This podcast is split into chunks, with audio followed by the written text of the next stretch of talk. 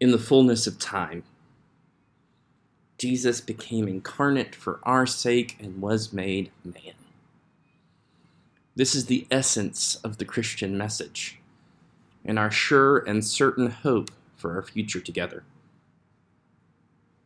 I'm Rob Lee, and I'm the lead pastor of the United Methodist Church of the Incarnation. This holy night would be considered our patronal feast or the day from which our church gets its name. I wanted to bring Christmas greetings to you because today matters. So many in the evangelical and fundamentalist movement of the Christian faith consider this a chilly Easter, or a time in which we focus on the nature of God coming near for the sake of our eternal life.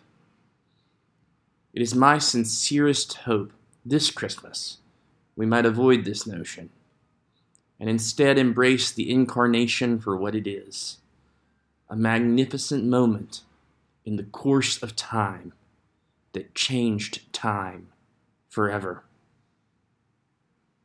I wonder where you have seen the resonance of the incarnation. My youngest daughter, Phoenix, and I were in the car the other day, and she made me turn around out of fear for a child in his crib in the cold. Come to find out, it was a manger scene at a church, and Phoenix had not realized that it was a representation of the baby Jesus. Yet, even still, I'm grateful she saw that icon of God as one of us, as a child in need as a fragile yet important piece of the conversation. One of my favorite lines in all of hymnody comes from Good Christian Friends Rejoice. It says, Christ was born for this. Friends, Christ was born for this. This is the holy night in which we see the dawn of redeeming grace. We know that in our gut, everything has changed. We would be wise to pay attention as our world begins to turn again. We would be wise to pay attention in the fullness of time. Because time is so fleeting, and we, like the baby Jesus, are so very fragile.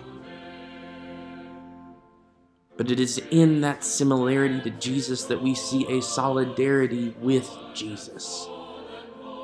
We must go to make sure that no one is cold, no one is hungry, no one is downtrodden this night or any night. We are the stuff, we have become the stuff that the incarnation is made of.